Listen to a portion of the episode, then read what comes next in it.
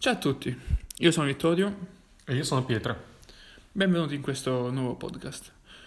Qui eh, parleremo di tanti argomenti, ciò che volete voi, ciò che vogliamo noi, quello che cazzo ci pare.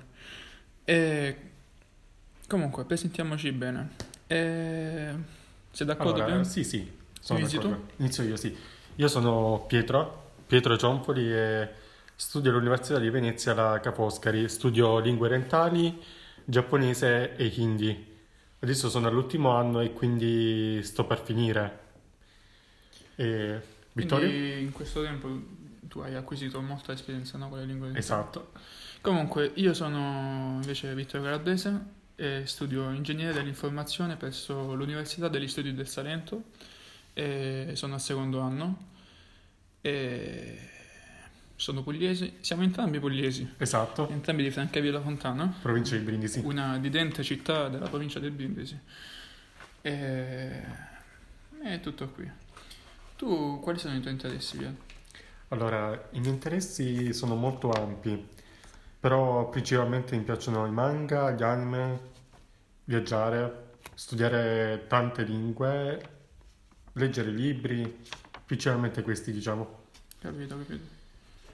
No, io, anche io ho diversi interessi. Anche a me piace molto viaggiare, però dici- come te, cioè a differenza di tua, non ho ad esempio la passione dei manga o degli anime. Beh, certo. Io eh, ho diversi interessi che so eh, nell'ambito delle tecnologie, magari dell'high tech, dei videogiochi, e cose del genere.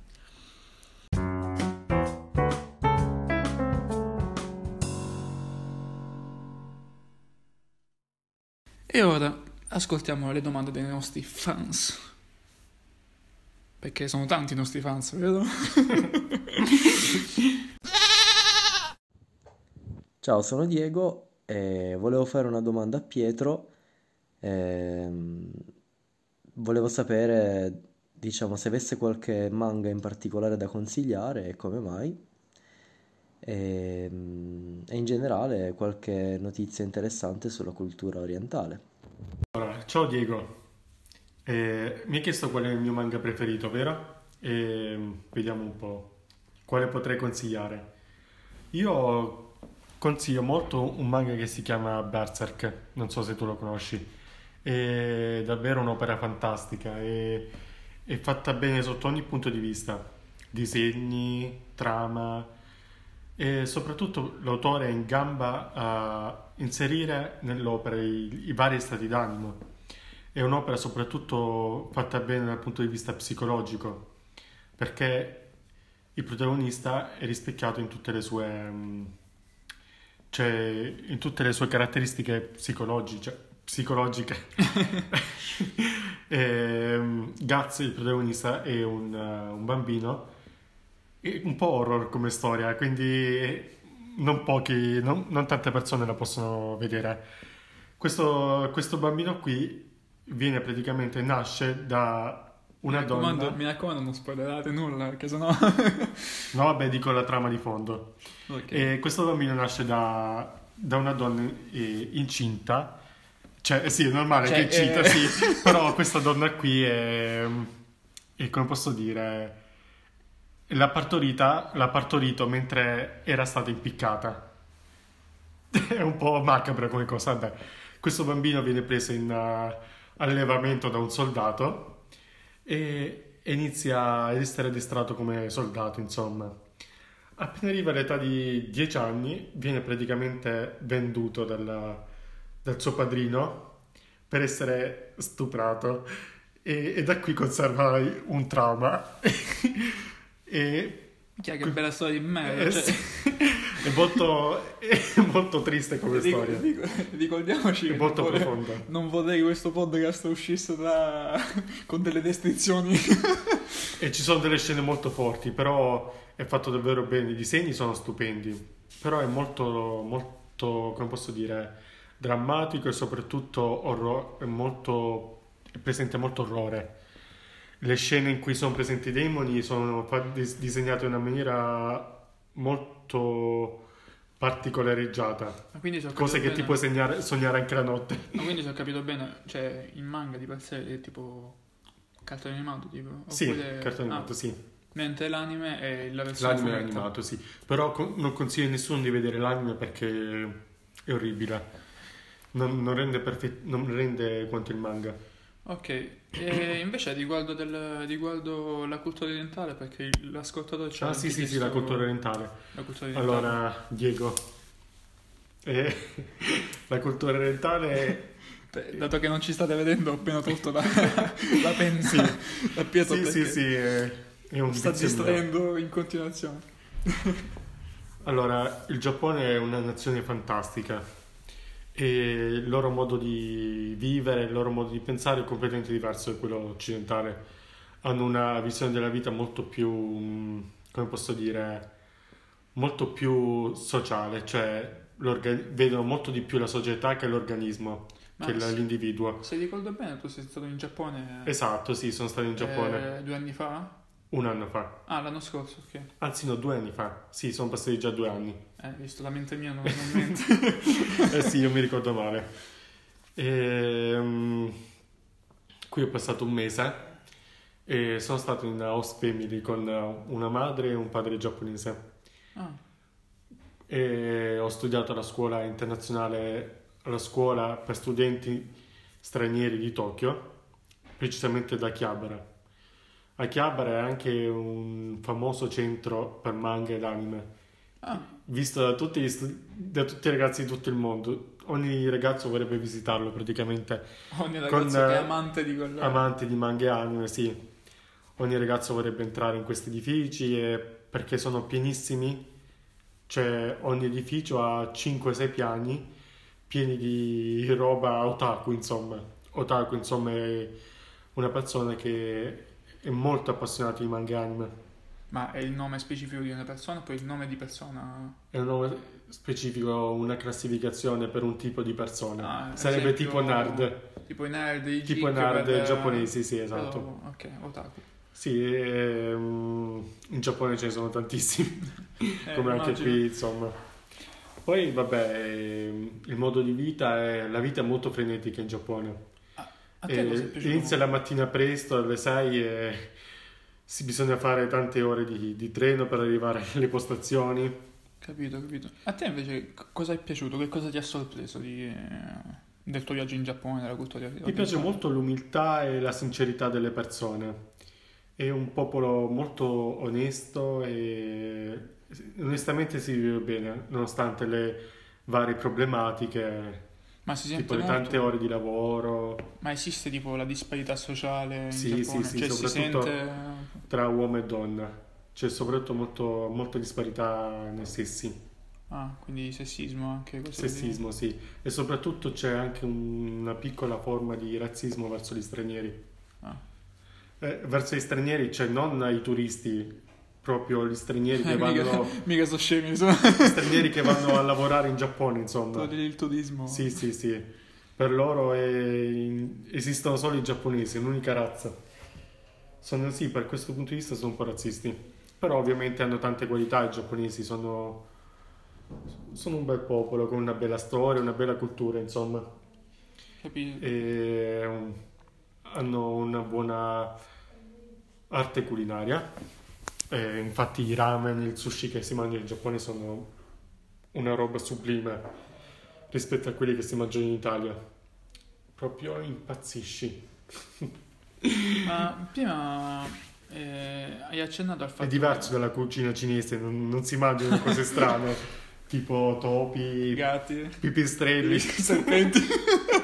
esatto, Ah. completamente diverso. Stavi dicendo, Vittorio?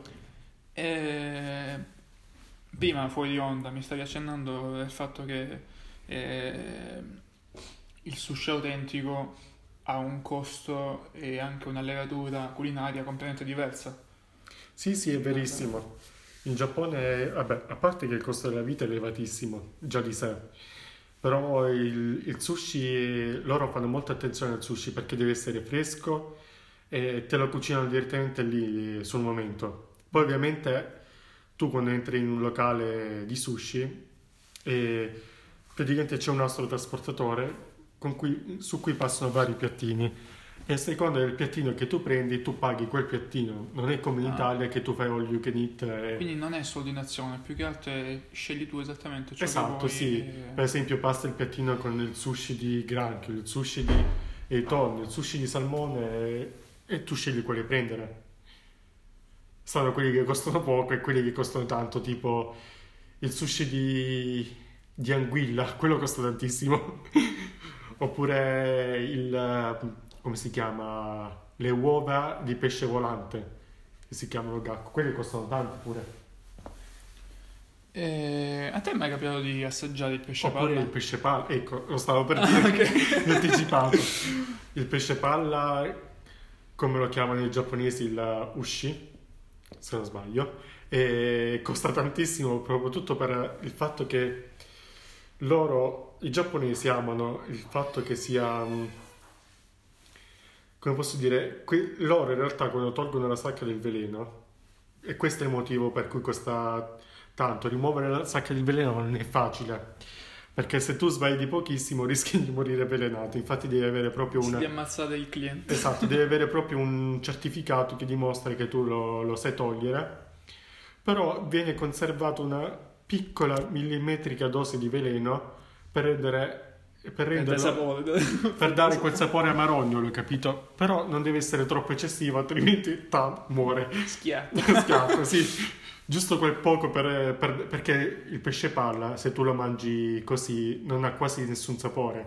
Però con quella piccola dose di veleno ha molto sapore.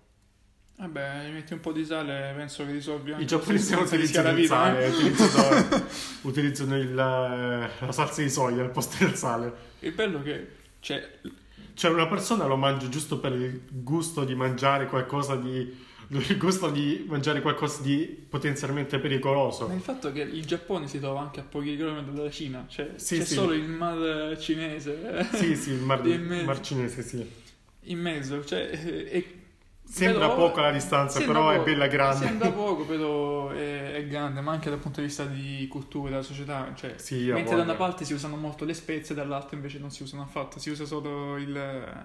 ehm, come si chiama? La, Salsa sa- di la salsa di soia, sì, sì. Per, per tantissime sì. tipologie di... Poi vabbè, i giapponesi hanno un'altra salsa particolare che si chiama salsa teriyaki, che è davvero squisita. Mhm, Ma essenzialmente utilizzano poche spezie, sì, è come dici tu. Capito. E invece i cinesi sì, sono molto diversi dalla cucina cinese. Ma anche non solo la cultura, cioè anche la, la cultura di per sé è proprio diversa. La cultura, sì. E, mm, anche, Anche la la- la religione, lingua, sì. la religione. la no, la lingua non tanto. Cioè, in realtà i giapponesi Cioè- utilizzano caratteri cinesi per la loro scrittura. Però Ah, cambia però- la pronuncia, ovviamente. Ma anche la tipologia di font cambia forse, no? Cioè come, come si chiama? Ho Carattere, visto kanji. il carattere... No, è lo stesso. lo Però stesso. magari in Cina si legge in un modo, in Giappone si legge in un altro. tipo in Giappone sembrano molto più tondi. eh, le- No, perché praticamente i giapponesi utilizzano l'alfabeto cinese, ma hanno aggiunto anche altri due alfabeti a quello, a quello cinese, Ah, ecco. che sono alfabeti fonetici, non sono alfabeti... si chiamano hiragana e katakana. Ah, Sono alfabeti fonetici, mentre i kanji, che sono caratteri cinesi, lo dice anche la parola, caratteri cinesi sono alfabeti... sono alfabeti semantici, con un significato, ad esempio carattere di casa, carattere di pesce, eccetera, eccetera. capito, capito. Io Poi- invece... Ovviamente anche bella. I i templi giapponesi sono molto belli pure. mm, La- l'architettura giapponese, la, la scultura, e, oppure i kakekoto, e, i, i kakemono, che sarebbero dei rotoli che si appendono, che sono distinti dalla mm, scrittura d'inchiostro, o magari qualche poesia o o qualche brano e poi qualche disegno ad inchiostro che rappresenta un paesaggio naturale tipo una montagna o un fiume che sono ovviamente temi essenziali della cultura zen. mm, anche ho sentito, cioè ho letto anche da diverse fonti a Wikipedia o anche attraverso dei documentari, vedendo alcuni documentari, e mm, sono molto distanti rispetto alla cultura occidentale anche sul, sul piano del- dell'arte, cioè arte figurativa, ad esempio, eh, dipinti, o... ma anche sulle poesie, cioè sull'ambito letterario. Sono molto diversi rispetto al- alla cultura occidentale, o mi sbaglio? Sì, è esattamente così, perché i giapponesi hanno un approccio alla letteratura completamente diverso dal nostro. Loro soprattutto si ispirano alla letteratura cinese, Mm. soprattutto nelle- nei tipi di verso, perché loro in genere utilizzano, mm, come posso dire, versi molto piccoli, da poche, da poche, mm, da poche rime, diciamo. No, loro in realtà non utilizzano le rime perché nella cultura giapponese non esistono le rime, ma loro hanno, utilizzano forme letterarie tipiche della cultura cinese, tipo riferimenti culturali, letterali, soprattutto loro, i giapponesi, sono fissati con la natura. Ti stai stancando? I, i giapponesi sono fissati con la natura. In ogni poesia c'è la descrizione dei paesaggi naturali, delle stagioni, dei fiori. E questa cosa ha un, ha un termine particolare che si chiama Makoto. Con Makoto, diciamo, si indica, si intende la, come posso dire? Lo sento il fiatone della persona che Sì, sta parlando sono da stanco, sì. Ehm, I giapponesi provano una certa commozione, cioè una certa commozione ad osservare il paesaggio naturale, Ma anche, nell'armonia tante- delle cose, sì. anche la, la stessa mitologia giapponese è molto legata al- alla natura, alla la natura eh, del Giappone, ad esempio. eh, non so se lo conosci. Su Discovery Channel eh, mm, fanno oppure facevano, non lo so perché non, non ho più Discovery Channel, eh, un programma chiamato River Monsters. Mm, E- non lo conosco. e il protagonista eh, in una puntata è andato appunto in Giappone e stava raccontando di come eh, la mitologia giapponese era molto influenzata da eventi quotidiani come ad esempio i terremoti e, Esatto, sì, sì, e l'unione che avevano, Sì, eh, c'è il collegamento tra i terremoti, ad esempio alcuni- alcune specie di pesce come il, il pesce gatto. E Esatto, infatti, infatti, secondo i Loro, infatti, secondo la mitologia giapponese, sotto, sotto la terra, letteralmente sotto il terreno, esisteva un gigantesco pesce gatto che quando muoveva i suoi baffi vuol dire che stava per arrivare un terremoto. Mm. Poi ovviamente no, il- Tipo c'era anche un, un dio che schiacciava la testa del pesce gatto esatto, con sì, sì, sì. il- una- un Esatto, grande sì. masso per evitare che questo si muovesse, no? Perché quando questo si muoveva vuol dire che Stava si vincolava, stava per il arrivare un terremoto. terremoto, sì. Poi ovviamente la mitologia shintoista si rifà molto ai fenomeni naturali, Mm. che i giapponesi, eh, la religione shintoista nasce soprattutto con, eh, per il timore verso gli eventi naturali, perché quando la vita non era, era scandita, cioè l'uomo aveva paura degli eventi naturali, allora si appellava agli dei per l'armonia della, della natura e in questo modo veniva attraverso la coltivazione dei campi, si creava il cibo, quindi gli dei erano favore- favorevoli e, e si viveva, insomma, si sopravviveva. Comunque, tu Comunque. hai parlato anche de- del fatto che della tua esperienza in Giappone, Esatto, eh, sì, sì, sì, del, ho parlato del Giappone. del fatto che appunto ti piace viaggiare. Anche a me è successo, anche io, anche a me piace molto viaggiare, quando ce n'è l'occasione ovviamente. Sì, è, quello sì. Eh, al momento siamo impegnati con lo studio, quindi... Lo studio, ma non solo, anche dal punto di vista economico, insomma, è Sì, un c'ha- po' gravoso. Cioè, ci sono alcuni casi in Sì, cui si esatto. può fare e altri no. Esatto. E a me è successo eh, qualche anno fa, mi sembra tre anni fa o quattro, eh, di andare, cioè sono riuscito a, attraverso un progetto di scambio culturale, una possibilità che mi hanno dato anche i miei genitori di visitare gli Stati Uniti.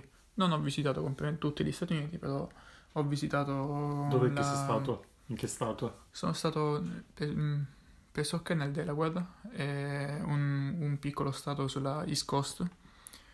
E lì ero a Wilmington, ero in una famiglia e metà italiana, metà messicana, quindi non ho potuto eh, vedere un po' la cultura culinaria americana, cioè trovarla su, sulla Sì. mia pelle, ecco.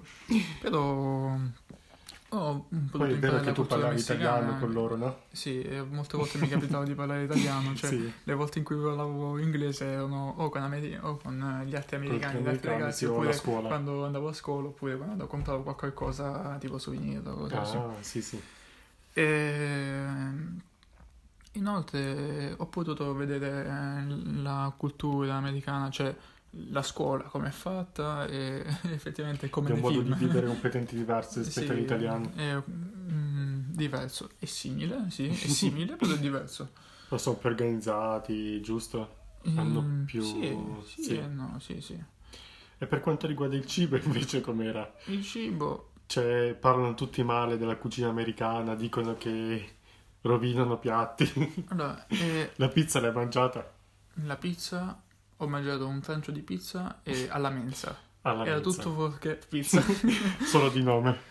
L'unica cosa americana che ho mangiato è stato, oltre a qualche panino che tra Philadelphia e, e, e Wilmington, il paese in cui stavo, e, cioè, ho visto anche la Philadelphia, ho visto anche eh, per qualche giorno New York e un- per un giorno soltanto eh, Washington DC, no? Siamo passati da- davanti alla Casa Bianca. Comunque, l'unica cucina che ho potuto assaggiare e che ho potuto provare è stato eh, la cucina del giorno del ringraziamento, cioè i piatti tipici del, Mm, che del buono giorno del ringraziamento. tipo, no? Sì, il bello del tacchino è che, è che ogni famiglia ha una ricetta sua, un'interpretazione sua Wow. di come cucinare il tacchino. Tutte sono accomunate dal Poi fatto che il tacchino per, famoso- per cuocersi sì. deve essere messo la mattina a cuocersi nel forno Mamma deve essere mia. preso il pomeriggio. Ah, anche in Italia è più o meno così, vero? Cambiamo da regione a regione. Eh Sì, sì, ogni regione ha la sua cucina. Tradizione, Eh, sì. Il fatto è che il tacchino, così come, come deve essere cotto, ogni famiglia ha una, una propria ricetta particolare. E la tua famiglia come lo faceva? Questo non lo, dico, non, non lo ricordo, però ricordo, ricordo che dentro era condito con... cioè dentro al, al tacchino tacchino? c'era l'uvetta passa, l'uvetta, L'uvetta passa? e infatti il tacchino aveva il sapore dell'uvetta. Infatti e poi dopo, alla fine- salato, Alla no? fine, alla fine l'uvetta veniva tolta e veniva servito come un contorno. Wow. E- era spaziale, Mm, che spaziale. È stato il volatile più buono che abbiamo mangiato. I tacchini sono degli animali odiosi, però Buoni. quando si tratta di mangiarli sono buoni, sono sono buoni. buoni. E... È tutto qui. Io, io sono stato, non sono stato un mese come te, che sei stato un mese in Giappone, sono Vabbè, stato sì. 15 o 16 giorni negli Stati Uniti. Sì, io ho sono potuto stato... vedere delle cose. Sì, Dal punto di vista turistico ho visto un hai po' visto la Statua della Libertà, Sì, vero? ho visto la Statua della Libertà, è fantastico. Madonna. Che si trova su Staten Island, una delle due isole. Sì, sì, sì. Eh, perché accanto a Staten Island c'è anche Ellis Island, Ellis dove Island. c'è anche il museo, per del- il museo del- dell'immigrazione. Museo dell'immigrazione. Sì, tutti gli immigrati, anche Morti- europei, no, no, tutti gli immigrati europei che arrivavano a New York dovevano Mhm. prima passare da Ellis Island dove, dove c'erano i, tipo, gli uffici dell'anagrafe in cui venivano registrati, Ah, no? ok. Nome, cognome, data di Sì, sì. nascita, tutti gli archivi.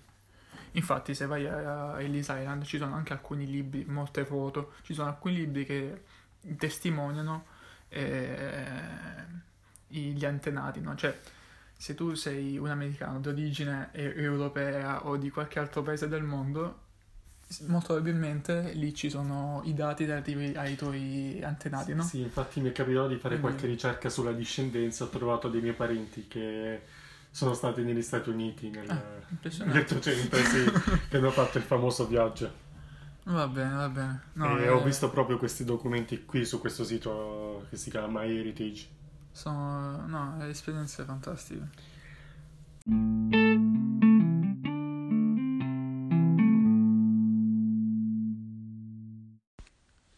E abbiamo un altro messaggio vocale. E ora lo ascoltiamo e vediamo. Volevo chiederti cosa pensi degli sports in generale, dico. Ciao Daniele, e tu Pier, sai, No, non so cosa sono gli sports. praticamente eh, non sono altro che delle competizioni a livello professionale eh, di, di giochi come FIFA oppure Fortnite oppure, Ah, sì. eh, oppure come si si chiama? Apex Minecraft? Legends? No. No, Minecraft Apex no, Minecraft non viene No, utilizzato. ok. Però ci sono tanti giochi, Tanti giochi, sì. in cui ci sono delle, delle aziende Che che stipendiano dei giocatori che hanno raggiunto anche, anche League of Legends. Ah, League Fanno of proprio delle Legends, sì. competizioni. e- Wow, sì, so che vengono pagati anche abbastanza bene. Sì, sì, hanno i loro, i loro stipendi. E, no, è un mondo che è in continua espansione. Ogni anno eh, escono nuovi giochi che eh, vengono lanciati a- in quel- nel mondo degli sport. E, sì, ma perché ov- ovviamente come in ogni cosa no, c'è sempre chi è più bravo e chi è meno bravo. Esatto, I sì. più bravi ovviamente è, è la legittimo, è legittimo che eh, vengano, eh, vengono ricercati da alcune aziende che cercano eh, anche eh, di- cercano di dare eh, il proprio nome dell'azienda, cioè utilizzare l'azienda come sponsor per quelle, per quelle le squadre giusto. professionistiche. Giusto. Cioè mi viene in mente ad esempio i Fanatic. Fanatic. Eh, per, ehm, per i Fnatic, che è uno dei team più, più importanti per gli sport, fa parte anche eh, un certo Power, non so se lo No, conosci, No, non lo conosco. Fa- è uno streamer italiano, Mm. è molto, molto bravo, io lo seguo su Non Twitch. seguo molti youtuber italiani. Eh, eh, E tu qual è di questi giochi preferiti? preferito da questi, io ho seguito molto Fortnite. Mm. Però eh, attualmente Fortnite sta un po' morendo, no? Perché, Peccato. cioè, almeno per quello che vedo da, da internet, sembra che stia un Tutti i miei amici perché... giocano a Fortnite. La cosa mi incuriosisce, vorrei provare anch'io. Eh, lo so, però si è arrivato un po' tardi perché, ad esempio, ehm, qualche anno fa Fortnite era forti- andava fortissimo. Ora si sta perdendo un pochino perché anche eh, la storia, la, la storyline eh, sta diventando un po' strana. E, e In che comunque senso anche... sta diventando strano la storyline? Eh, prima eh, Fortnite è stato caratterizzato no? da una storia di fondo. Ogni evento che facevano su Fortnite eh, c'aveva un, co- c'era un collegamento con, la- con l'evento precedente, c'è un'evoluzione della, della storia. Ah, ma quindi non è solo giocare e basta, c'è una No, storia non è sottofondo. c'è ah, proprio ok, una questo non lo sapevo. Che poi andava a influenzare la mappa, la mappa del La mappa del gioco, gioco, sì. e anche le, le varie skin dei giocatori, Mhm. le varie... In base all'evento, no? Sì, tante cose, sì. E, ad esempio, la mia preferita è stata eh, la season, eh, forse era la, quella prima del, bu- quella prima del buco nero. Mm, non saprei dirti. Anche se quella anche dopo il, bu- il buco nero è stata fantastica, però. Eh, dopo No, tanti so, anni, ci Fortnite è uno dei giochi. Cioè, è uno dei giochi che è stato più seguito al mondo perché ha, fatto, ha battuto tanti record. Ho visto, ho visto. E, e anche è un gioco molto particolare perché questo mi sembra uscito nel, nel 2015 o forse anche prima e col tempo eh, c'è stato sempre mm, di più un crescendo nei, dei seguaci, di, di giocatori che provavano a giocare a questo gioco, si appassionavano perché di per sé è bello Bello, sì. e però dopo tanti anni anche cioè, può succedere che Inizia a scemare un po'. inizi un po' a scemare, sì, Sì, esatto. anche perché ci giocano sempre più persone, quindi mettono no? Sì, sempre più cose. sì, sì, infatti. E... No, il mondo del- del- degli, degli sport eh, è un, nuovo- è un nuovo modo di intendere La lo tecnologia. sport. Le- le- Sì, è, i giochi. sì, è, è il miglior modo per coniugare la sportività, anche se non dal punto di vista atletico, Sportività mentale, diciamo. Sì. No, anzi, Sì. non va bene. all'intrattenimento. Intrattenimento, all'intrattenimento, sì. E... Tutto qui. Non so che cos'altro dire. Ciao Daniele. Quale altro gioco mi consigli oltre a Fortnite? Non so dirti perché io non seguo, non gioco Ah, va bene, ok. Io tendo più a vedere le Video, streaming. sì, eh, sì. stream. Tutto qui. Grazie Daniele, un saluto. E va bene. E questa prima puntata credo che sia andata, vero? Credo Sì, che sia sì, andata bene. andata bene, e sì. Ora Per oggi è tutto. oggi è tutto. E, beh, spero che la settimana prossima, tipo di sabato prossimo, riesca a uscire un altro, un altro Altre podcast. no- Sì, sì. E È ci un sentiamo presto. aver- È stato un- avervi con noi. Sì, è stato un piacere. Spero che vi sia piaciuto. Eh dai, Tra qualche difficoltà, da qualche porta scricchiolante. difficoltà tecniche. sì, Eh, comunque, grazie di tutto e ci sentiamo presto. ciao a tutti. Un saluto da Vittorio. Un saluto da Pietro. Ciao a tutti.